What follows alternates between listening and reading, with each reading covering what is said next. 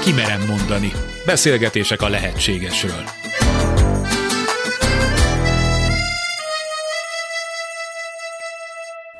Sugár Ágnes vagyok, köszöntöm Önöket.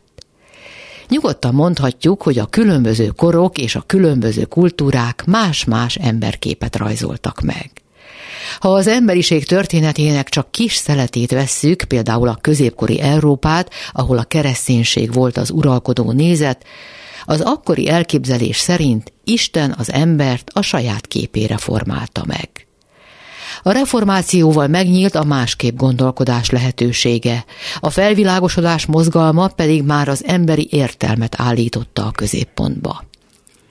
A 20. század a természettudományok évszázada volt, és ez meglátszik a kialakult világ és emberképünkön is. Ma egyaránt beszélhetünk vallásos, és beszélhetünk tudományos emberképről. De valahogy egyik magyarázat sem hibátlan. Önök nem érzik? És még ki sem tettük a lábunkat Európából. Milyen a mai ember, a modern kor embere? Tesszük fel a kérdést sokat szorra. És akikkel erről beszélgetünk, Mayer Máté pszichológus, család- és párterapeuta, történelemtanár, és Tar Bence László kulturális antropológus, filozófus, buddhista tanító. Kimerem mondani. Kíséreljük meg onnan folytatni, ahol egy héttel ezelőtt abba hagytuk, az emberkép, az emberről alkotott kép szálainak a felgöngyölítését. Nagyon szerteágazó és borzasztó nagy időintervallumot akarunk átbeszélni. Nem csoda, ha néha ugrálunk, de akkor talán most induljunk onnan, hogy mi a különbség, hasonlítsuk össze a, a vallásos és a tudományos emberkép mondani valóját az emberről. Ugye a vallásos azt mondja, hogy van lélek, van túlvilági élet, Isten teremtményei vagyunk, van szabad akaratunk. Ezzel szemben a tudományos azt mondja, hogy nincs szabad akarat, az ember is csak állat, nincs lélek, nincs túlvilág, az ember nem Isten által teremtett lény.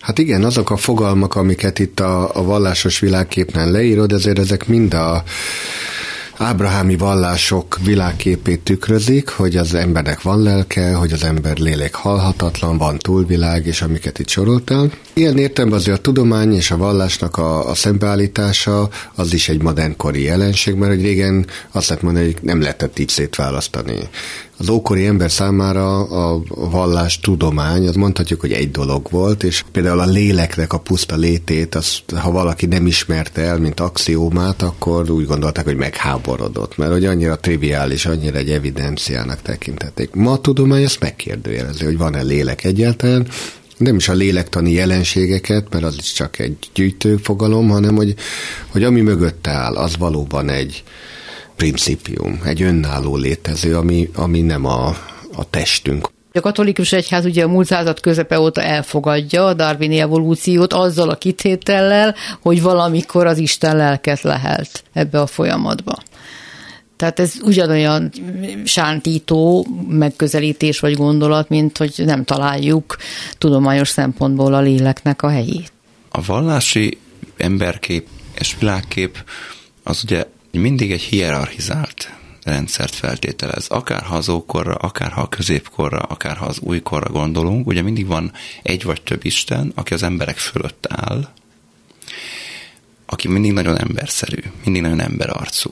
Tulajdonképpen a tekintélyelvű hierarchikus emberi társadalmaknak a leképeződése a, a uralkodó elit per Isten, és a, az ember per a szolgáló nép viszonya ahogy az előző adásban utaltunk már erre, vagy utaltam én erre, a vallásos világképnek az a fantasztikus vonása, hogy ad egy egyrészt egy magyarázatot az ember keletkezésére, honnan jöttél, a célokat, hogy miért vagyunk itt, hogy hova tartunk, ad normákat, hogy hogy kell normálisan, hogy kell jól élni, hogy kell együttműködni egy közösségben, nyilván egy pillanatnyi hatalmi szemponttól nem függetlenül, ad egy ígéretet, egy reményt általában, hogy majd lehet valahova eljutni, lehet valami több, lehet valami jobb, lehet kiemelkedni, ha nem ebben az életben, akkor a következőben egy újjászületés által, vagy egy másik síkra, mondjuk a mennyországba átkerülve. Ezt is megígéri.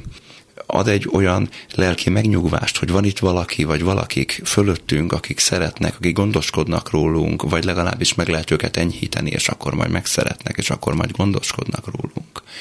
Tehát egy ilyen nagyon komplex, nagyon sok funkcióval bíró megközelítésről van itt szó, ezzel szemben és ehhez képest, ugye a tudományos világkép az nem szolgál ilyen, hogy mondjam, megnyugtatásokkal, az nem ilyen sok színű feltétlenül, mert az csak leírja azt, amit lát.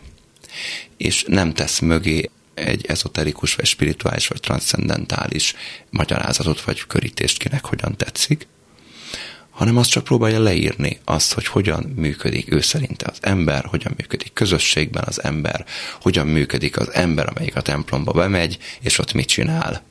Most jövök a templomból, ember. Igen. Bocs. Ugye a teremtett világ és a teremtett ember képe az a világban és a természetben való helyünket is mindig meghatározza. Ugye a kereszténységben az ember az a természet fölött áll egy picit Isten földi helytartója, Isten kertésze és juhásza, tehát hogy valahogy neki kellene itt igazgatnia a rábízott világot. Ugye a modern ember az meg a természetet azt erőforrásnak tekinti, ami jobb esetben végtelen módon megújul, és bármennyire ki lehet zsákmányolni, csak most megkezdjük látni, hogy ez nem így van. A felvetésem tulajdonképpen arra irányult, hogy egyik megközelítés sem hibátlan az én érzésem szerint. Tehát a tudományos sem kerek, meg a vallásos a, sem. A tudomány semmilyen módon nem állítja magáról, hogy egy kész dolog lenne, szemben sok vallással, ami úgy gondolja, hogy egy abszolút igazság birtokában van. A tudományos gondolkodás alapvetően elméletekben és világmagyarázatokban gondolkodik. A tudomány nem tagadja a lélektani jelenségeket, nem tagadja például azt, hogy az embernek tudata van, csak az, hogy az minek a következménye. Az igazi kérdés az, hogy az emberi tudatosság az kívülről érkezik ebbe a világba, vagy pedig magából a természeti világból alakulhat ki. A természettudományos világkép mindig azt fogja tanítani, hogy az egymásra rakódó rendszereknek az intelligenciája az, amit mi tudatosságként észlelünk, tehát minél összetettebb egy rendszer, annál inkább intelligens, és egy ponton úgymond önmagára ébred. Ugye létrejön egy általános intelligencia, Ma egyébként a mesterséges intelligencia kutatás úgy tűnik, hogy erre egy nagyon jó modellt tudott alkotni, pont a komplexitások és a rendszereknek az egymásra épülése vezethet oda el, hogy várhatóan létrejön egy mesterséges általános intelligencia, ami az emberével egyenlő értékű lehet. És lehet, hogy a lélek is megjelenik? És akkor ez a nagy kérdés, hát ma már beszélgetnek ezekkel a közel általános intelligens programokkal, ezek programok, nagyon fontos kimondani, mégis van öntudatuk, mégis tudnak fogalmat alkotni, akár a lélekről, és önmagukról, mint személyekről tudnak beszélni, tehát van én képük, tudnak személyiséget szimulálni, alkotni maguknak. És itt jön az, hogy hol van az a vékony jég, amikor majd azt mondjuk, hogy hát ezeknek a programoknak, ezeknek a gépeknek lelke van, vagy, vagy ezt kizárólag majd az emberre fogjuk csak használni, hogy ami emberi intelligencia az lelkes, ami nem emberi intelligencia az nem lelkes? Az ő című filmet láttátok? Joaquin phoenix -el? a végén a csaj, az mesterséges intelligencia. Ő, ez a her, her. her. Hát, hogy ebben találja meg ő, amit egy kapcsolattól várna, mert Várni. tönkrement a házassága, elvált, magányos, minden baja van, uh-huh. és hát ez szuper, a teljes biztonság. Aha. Ahogy léteznek Igen. együtt párként itt Igen. hordja a zsebében. És beszélgetnek, mindent Igen. tudnak. És a végén elkezd sumákolni. És a végén elép egy másikkal. Tényleg a gép? Igen. Jaj, de jó. És pont úgy csinálja, hogy az emberek ugyanolyan módszerekkel. Hát igen. Az a kérdés tehát, hogy a, akkor az emberi tudatosság, és ilyen értelemben a lélek, mert ez egy általánosabb fogalom, az kívülről érkezik ebbe a világba, vagy nem? Az az érdekes, hogy a mai modern tudományos modellek között létezik olyan, ami azt feltételezi, hogy a tudatosság az igazából egy információ halmaz, és nem szükségszerűen az egyedek hordozzák. Úgy lehet ezt nagyjából elképzelni, mint hogyha lenne egy ilyen nagy noétikus mező, így hívják legalábbis, mint egy ilyen háttértároló, egy szerver, amihez az egyes emberek tudata egyenként kapcsolódik. Tehát mi vagyunk a perifériák, úgy tetszik, amik letöltünk ebből a központi információ halmazból. Ki többet, ki kevesebbet. Ki többet, ki kevesebbet részleges információkat, és vissza is töltjük a saját tapasztalataink által. Tehát létezik egy, mondani, információs mező, ami egy kvantumtérben raktározódik. A természeti világban, és ez keresi a megnyilvánulási lehetőségeket. És ez kereste már a, a, az ősóceánok idején is a megnyilvánulási lehetőséget, csak ott az egyszerűbb szervezetek hát egy részleges letöltésre voltak képesek.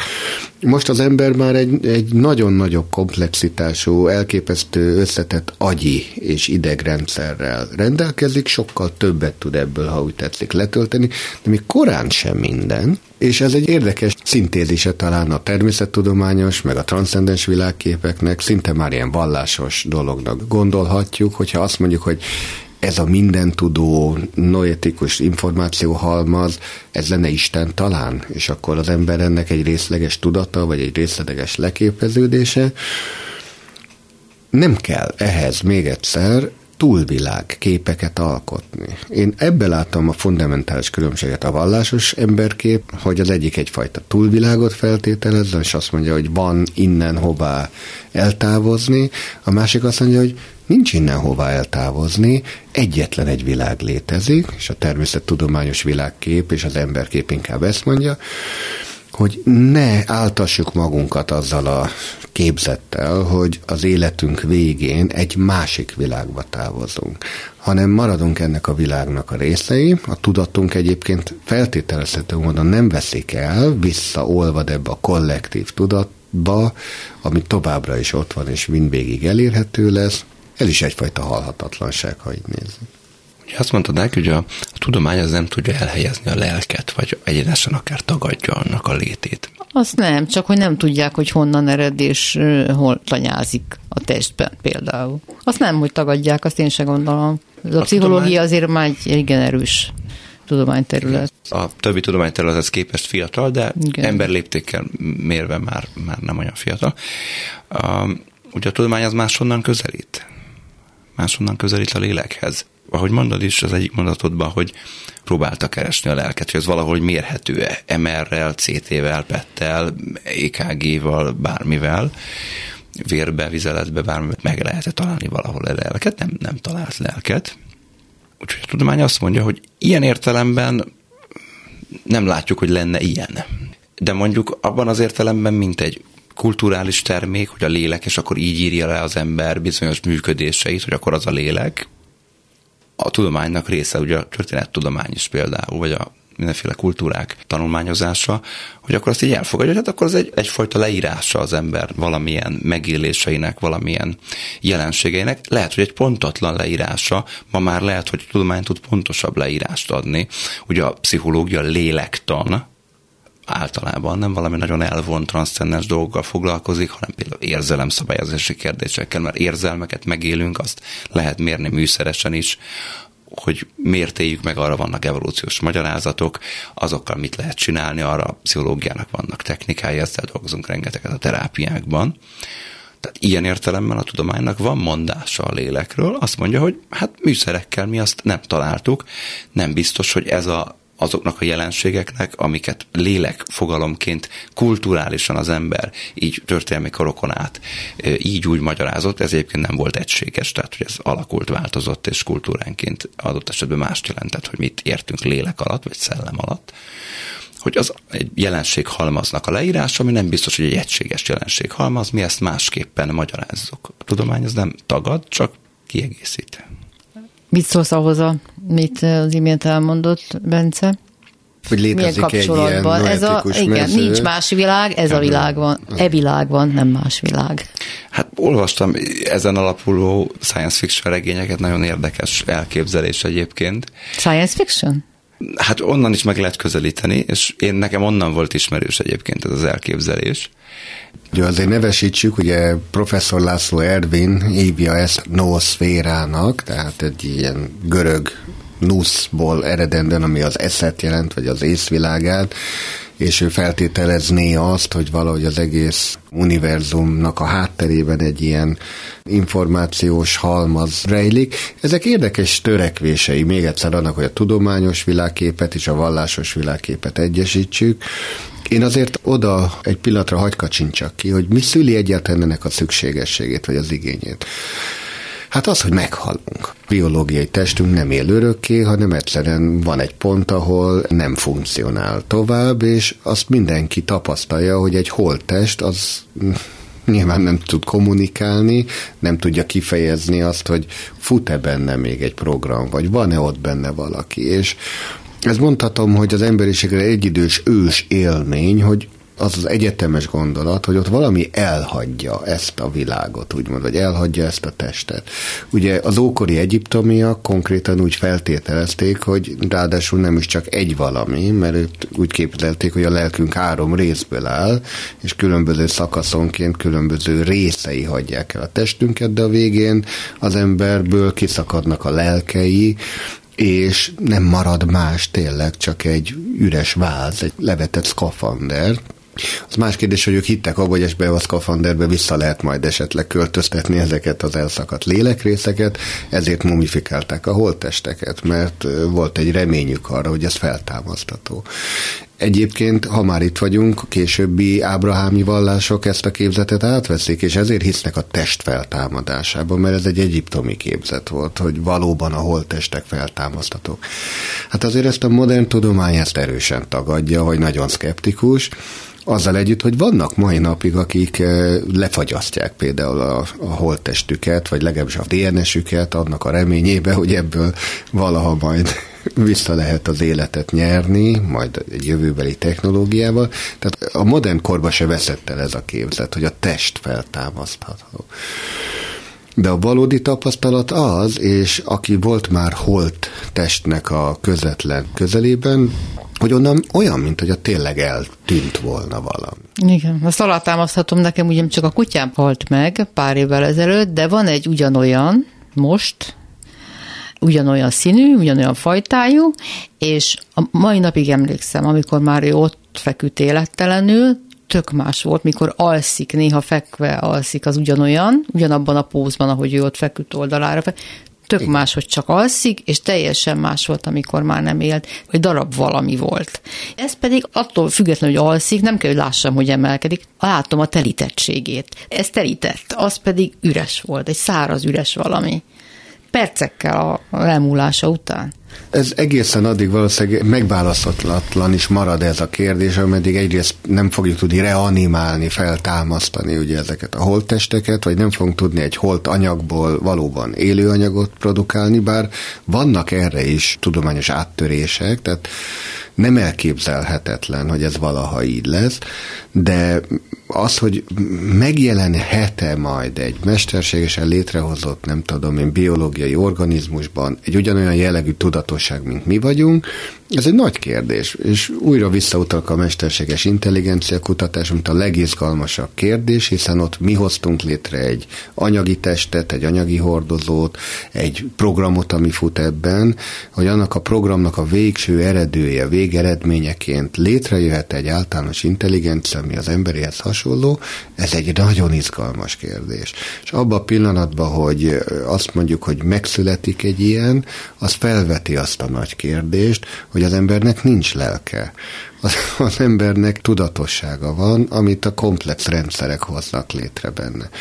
Ami egyébként a sorsáról nem árul el semmit, mert attól, hogy mesterségesen hozzuk létre, vagy mesterségesen jön létre, hogy mi lesz a sorsa, hogy csak törlődik erről a biológiai merevlemezről, amikor elpusztul a test, arra ugyanúgy nincs bizonyíték, elképzelhető, hogy egy nagy wifi-n keresztül letöltődik minden emberi tudatosság egy nagy háttértárolóra, és minden ember emléke megőrződik. Tehát még egyszer attól, hogy esetleg a tudatosság, a lélek az egy komplexitásnak a végeredménye, az, hogy mi a sorsa, mikor a test meghal, arról ez önmagában semmit nem. Nagyon érdekes. Ehhez képest már nem olyan erős a kérdés, amit szándékoztam föltenni, hogy mintha az arhaikus ember mégis többet tudott volna a lélek természetéről, mint a, a mai okos, okos emberek, amikor igazából az ember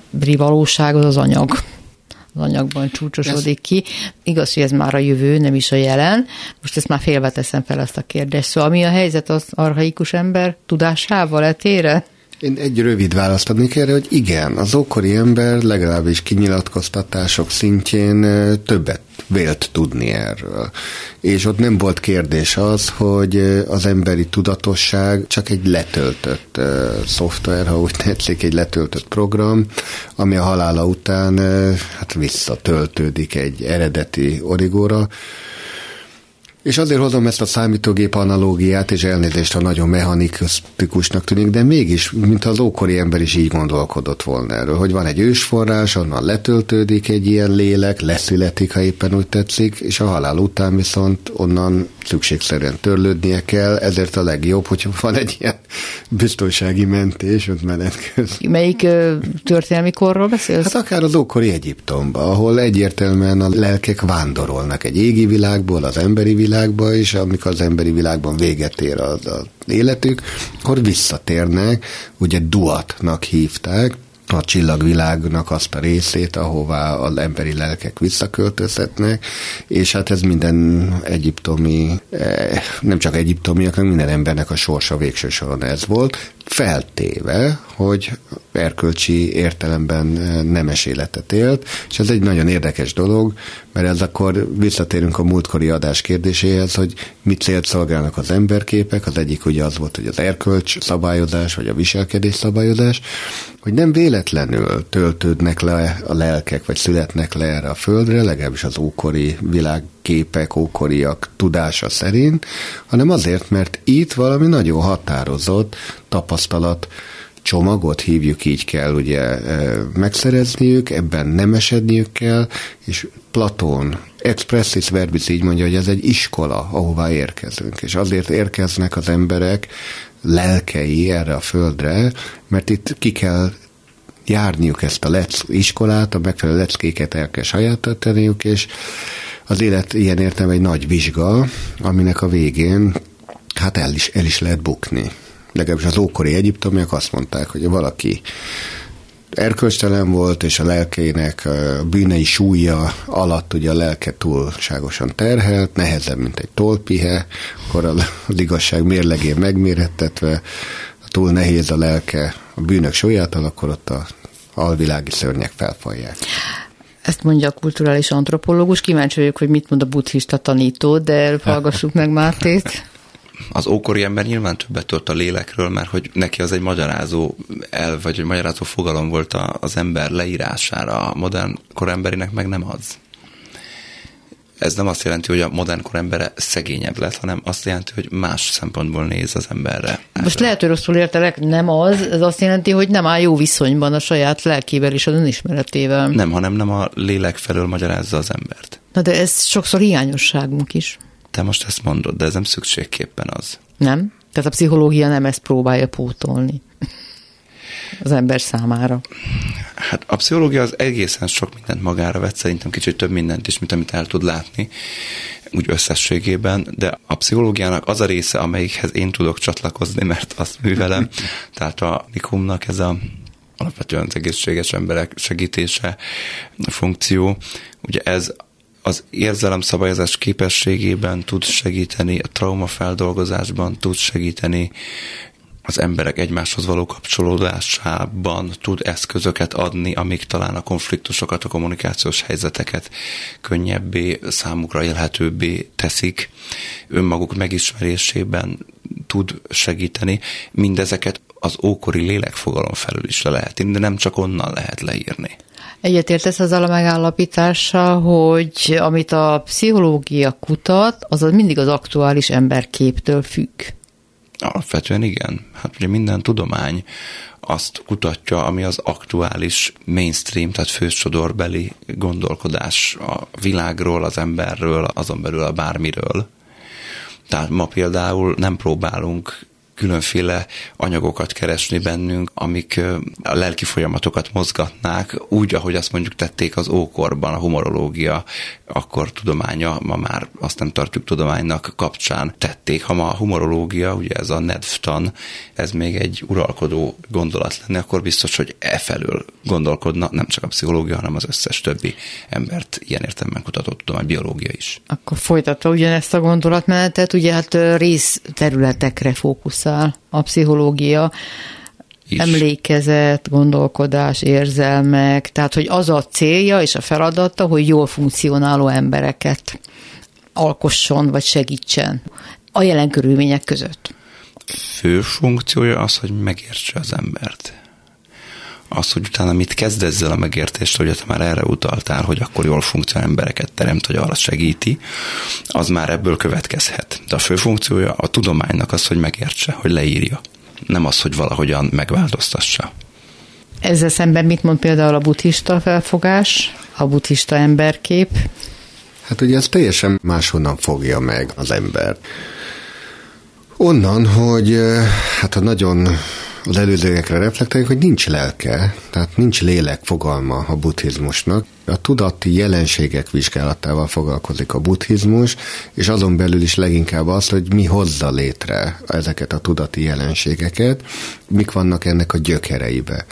Ezért szereti egyébként a modern pszichológia a buddhista világmagyarázatot, mert elképesztő részletesen figyeli meg és írja le azokat a késztetéseket, amelyek bizonyos típusú tudati funkciókat szülnek aztán az emberbe. Muszáj párhuzamot hoznom egy mechanikus világképpel, mert a buddhista világkép ilyen szempontból sokkal inkább mechanikus, Ugyanúgy, ahogy a modern pszichológiában is vannak olyan irányzatok, amik azt mondják, hogy hát a, a viselkedés az egy végső jelenség, és mi a viselkedést tudjuk megfigyelni, ott tudunk korrekciókat tenni, de hogy mi hozza létre ezt a viselkedést, azt nem tudjuk. Magyarázhatjuk egy lélek jelenlétével is, de magyarázhatjuk pusztán kondicionált szokásoknak a rendszerével és ahogy már emlegetette is a behaviorizmust, az egész szélsőségesen azt mondja, hogy tulajdonképpen nincs lélek, nincs tudatosság, szokás mintáknak a folyamatos ismételgetése, pozitív megerősítése és tiltása hozzá létre azt a viselkedés együttest, aminek a végét mi valamiféle tudatosságnak tekintjük. Hát ez szinte már egy buddhista világmagyarázat, ami nagyon hasonlóképpen ezt mondja, hogy vannak alapvető késztetések, amelyek csak öröklött minták, amelyeket hozunk év ezredek óta, tízezredek, százezredek, faj specifikusan magunkkal. Például? Hát például a szenvedésre való hajlam. A világ dihotómiáját két póluságára való felosztás, a megkülönböztető tudatosságnak hívják a buddhizmusban, hogy vannak jó dolgok, meg rossz dolgok, kellemes dolgok, meg kellemetlen dolgok, vágyott dolgok és nem vágyott dolgok. Mint hogyha az ember így kellene, hogy osztályozza a tapasztalatait. És ez egy öröklött minta. Ez egy szokásrend, amely alapján a világra tekintünk, és már gyerekkorunkban erre kondicionálnak bennünket a szüleink olyan kérdések, hogy na ez tetszik neked, ez nem tetszik. Ezt vagy szeretem, azt ezt nem szereted, szeretem. Ezt nem szereted, mit szeretsz igazán? Vagy ilyen kérdések, mint hogy mi a kedvenc színed, vagy mi a kedvenc meséd, vagy mi a kedvenc játékod, és az ember megtanulja, hogy hát ha van ilyen, ami kedvenc, akkor van olyan is, ami nem kedvenc, és nagyon hamar kialakul ez a fajta még egyszer hangsúlyozom, megkülönböztető tudatosság. A buddhista világkép azt mondaná, hogy ott kezdődik maga az önmegfigyelés, vagy hát ugye egyáltalán a felismerésekre való törekvés, hogy figyeld meg egyáltalán, hogy a gondolkodásod, hogy zajlik, mi zajlik benned, mi az, amikor reflektálsz bármire körülötted, mik azok a programok, amik ott összezavarnak, úgy tetszik, és állítsd is tesz le és talán ez a legfontosabb dolog, hogy állíts le, hogy ne próbáld megítélni, hogy ez most jó, vagy rossz, vagy hasznos, vagy haszontalan, hanem mit tennél akkor, hogyha ezeket hirtelen nem futtatnád magadban.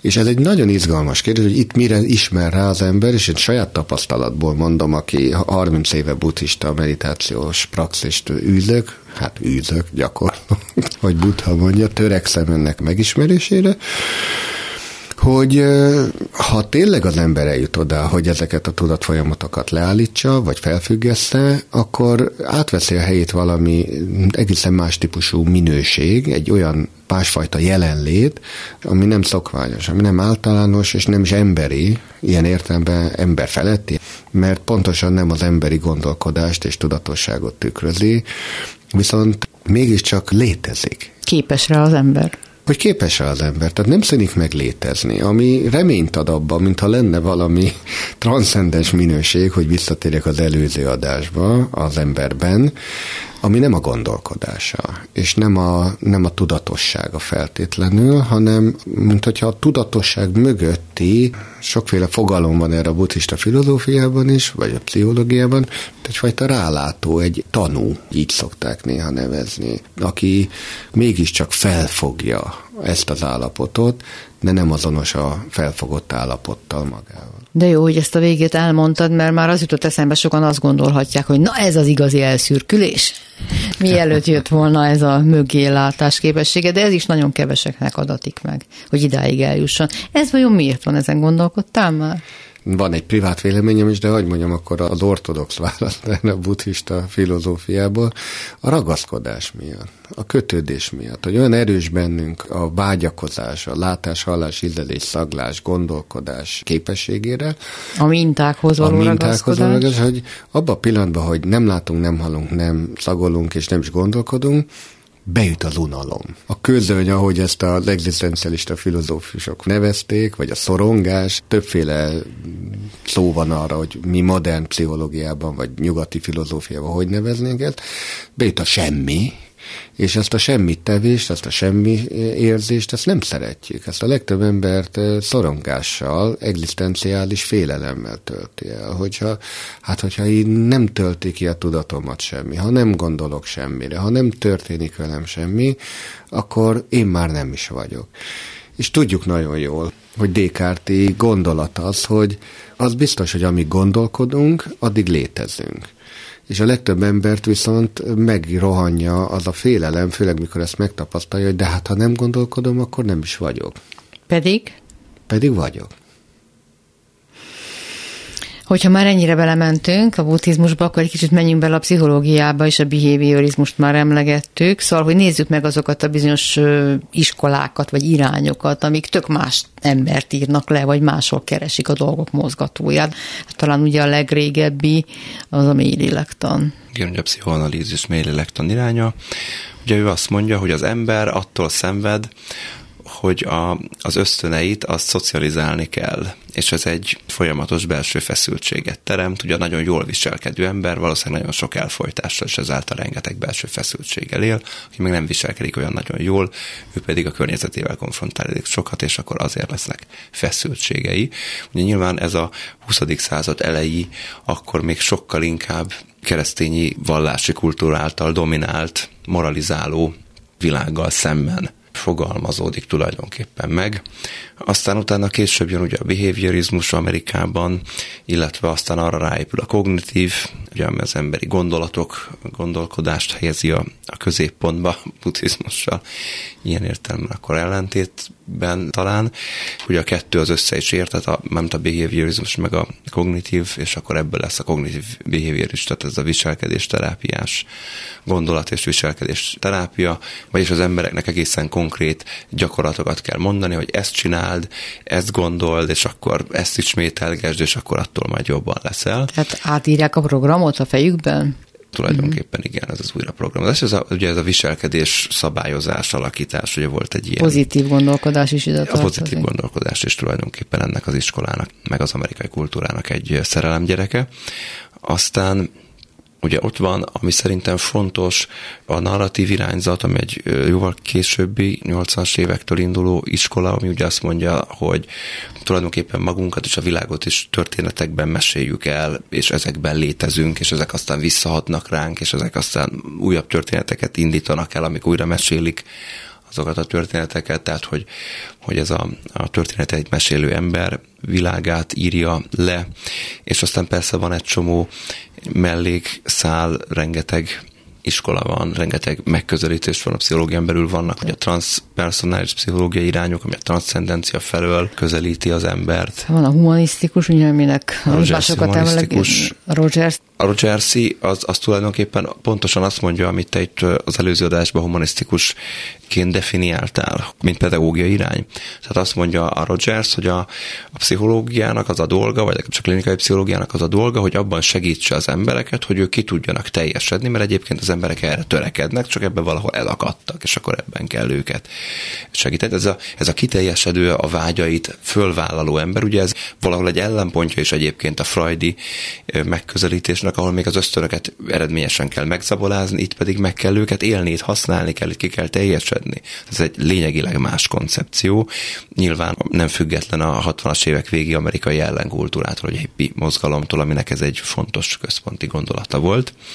Úgyhogy ez is például ott van egy hangsúlyos pszichológiai iskolaként. Nincsenek könnyű helyzetben, akik a pszichológia tudományán belül tájékozódni szeretnének, és irányt választani maguknak, hogy most akkor melyik is az üdvös. Csak hagyj fűzzek arra rá, mert uh, ugye itt mondod, hogy uh, a pszichológiának bizonyos irányzatai ugye pont a buddhizmus ellen batnak, mert a gondolkodást veszik alapul, és azt próbálják ugye átírni ezeket a programokat.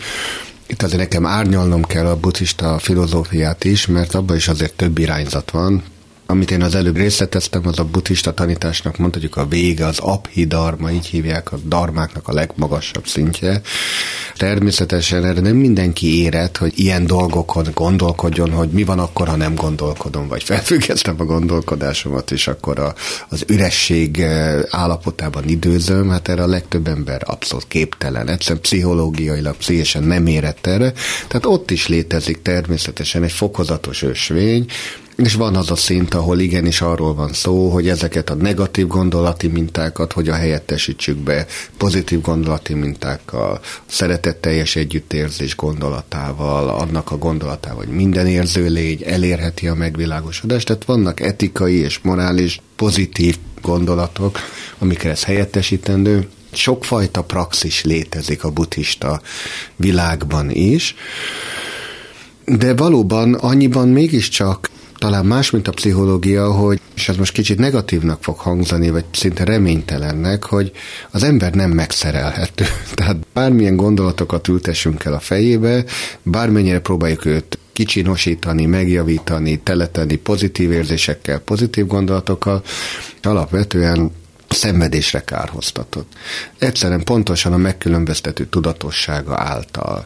Már eleve az a gondolat, hogy vannak jó gondolatok, meg rossz gondolatok is a megkülönböztető tudatosságból születnek, és nagyon veszélyesek abból a szempontból, hogy mikor jó egy gondolat, és Isten ments, hogy eljussunk odaig, hogy van egy gondolatrendőrség, aki majd megmondja, hogy ezek jó gondolatok, ezek hasznos gondolatok, ezekre szabad gondolni, azok meg rosszak, és azokra meg nem. Tehát érzitek a csapdáját ennek nyilván. Nem is mondtuk azt soha, hogy a pszichológia gyökerénél fogja meg a problémát, abban segít, hogy a meglévő lehetőségek közepette egyre jobban és jobban érezzük magunkat.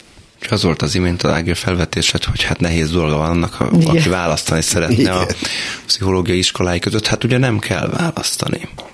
Tehát, hogy ezek lehetnek kiegészítő igazságok is egymás mellett, nem függetlenül attól a kortól és kultúrától, amiben létrejöttek, ezek mindig arra reflektálnak. Ugye minden tudomány, így a pszichológia is mindig arra a korra és kultúrára reflektál, amiben létrejött.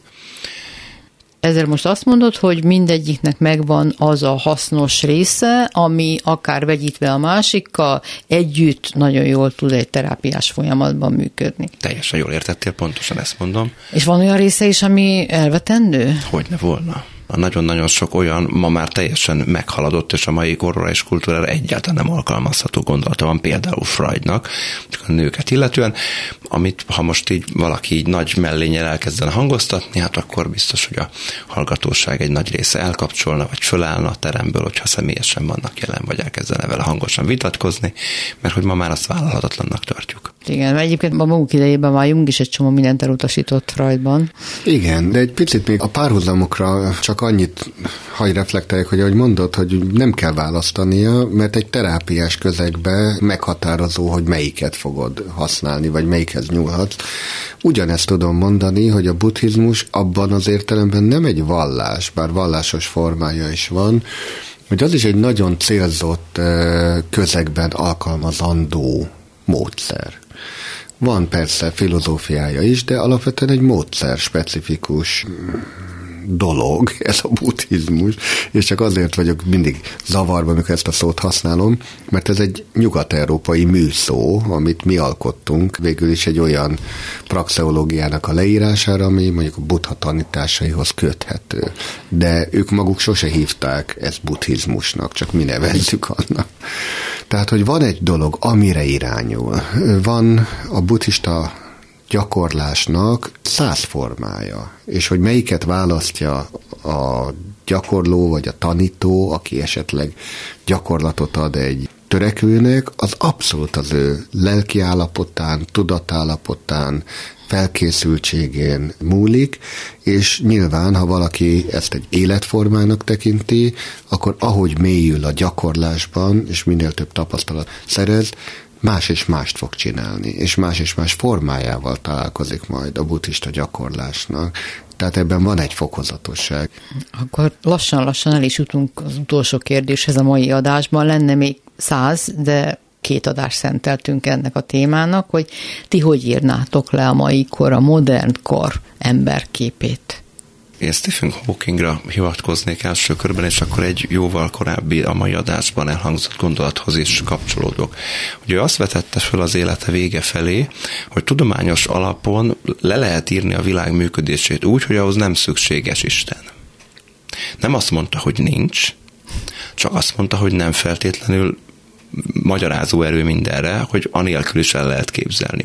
A modern kor embere valahogy nekem ilyen hogy egy kicsit már egy, a szó nem feltétlenül rossz értelmében istentelen. Meglehetősen bizonyos tekintetben mechanikus, más tekintetben nagyon-nagyon önmegvalósító, nagyon technofil, nagyon növekedés és újdonság párti.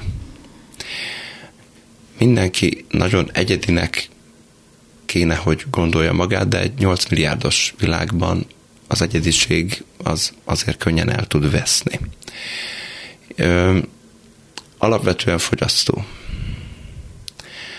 Nagyon-nagyon nem független semmelyik kor embere, a kor uralkodó társadalmi, gazdasági, politikai filozófiáitól a mai uralkodó eszme, az ugye a neoliberális közgazdaságtól annak a társadalmi változata, hogy a fogyasztói társadalom, és a politikai leképeződés általában a képviselő demokrácia. Ez nagyon-nagyon meghatározza a mai kor emberét, ahogyan az önmagáról, a világról, az ott elérhető dolgokról, és arról a módról gondolkodik, hogy hogyan lehet elérni benne bármit is. Ugye mondjuk egy, egy buddhista eh, meditációt, azt egy ugyanolyan szolgáltatásnak tekint, mint egy pszichológiai tanácsadást, amit pénzért meg lehet venni. Ez egy megküzdési mód, amivel az ő szenvedéseit vagy meg lehet szüntetni, vagy megtanul vele együtt élni, de valamiképpen segíti az ő mindennapi működését. Tehát egy fogyasztó. Mit szóltok ahhoz a megközelítéshez? Ez egészen más fogalmakat használok, hogy kultúra teremtő, az öntudatra ébredő, és jelen van-e a mai ember személyiségében a szakralitás, kérdezem. Hát nagyon jó felvetések ezek, az is, amit Máté mond, meg ezek a kérdések is, amit felteszel. Én szerintem benne van a szakralitás, talán mást értünk alatta, mint tette volna ezt egy jókori ember. Én nagyon vigyáznék arra, hogy romantizáljam az ókori emberi világképet, vagy akár a középkorit, és azt mondjam, hogy hát itt tényleg van egy elszellemtelenedés, ez egy sötét kor, és itt most akkor mi már egy vaskor gyermekei vagyunk, ahogy Hésziodosz nevezte, és a modern ember az egy profán világban él azzal együtt, hogy fogyasztó, tehát mindaz, amiket elmondtál, ez mind-mind igaz, de ezzel együtt az is igaz, amit te most kérdeztél, hogy kultúra teremtő, hogy hát a szakralitást mibe keresi? Talán ebben van különbség. Akkor úgy fogalmaznám ezt meg, hogy az ókor szakralitása az mindig ki volt helyezve az emberen kívül, és ö, erre alkottunk egy fogalmat, hogy Isten, erre alkottunk bármilyen más transzcendens fogalmat, de hogy az ember figyelme, az, ami a szentséget illeti, és a szentség megélését, az egy ilyen külsővé tett formában jelent meg. A modern ember ez az egyetlen szó talán, amit nem olvastál rá, Máté, hogy egoista.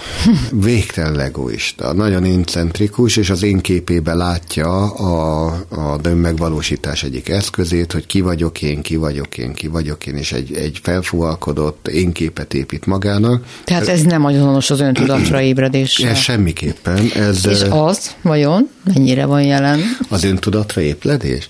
Hát én azt gondolom, hogy pont ez az egoizmus, egy, egy, egy felfújt lufi, ami kipukkad, amit Máté is itt az előbb mondott, hogy mindenki a személyiségben, egyediségében eh, látja a kulcsot a önmegvalósításra, ami egy hát nagyon hamis képzett 8 milliárd ember, ahogy mondott bolygóján, kipukkad ez az egoizmus, fenntarthatatlan, nevetséges, tulajdonképpen egy karikatúra, bárki, aki erre ráeszmél, hogy ilyen értembe vett énképe, az egy hamis énkép, az óriási lépést tesz a felébredés felé.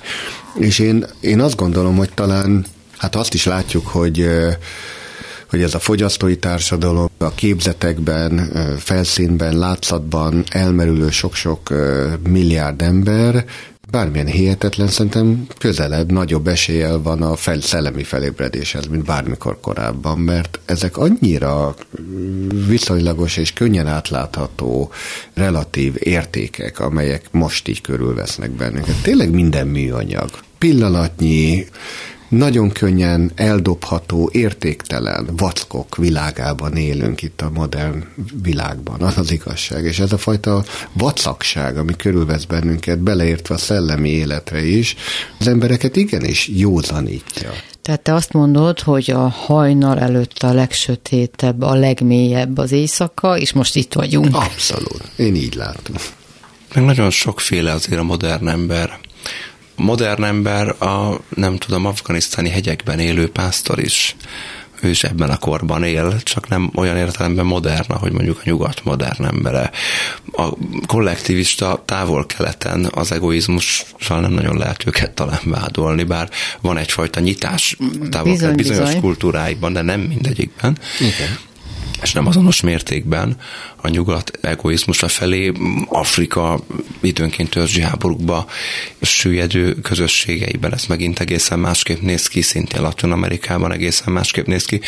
Tehát, hogy a, a modern ember ilyen értelemben meg nagyon sokféle, tehát hogy nincs olyan a modern ember, hanem modern emberek vannak, nagyon sokféle modern ember van.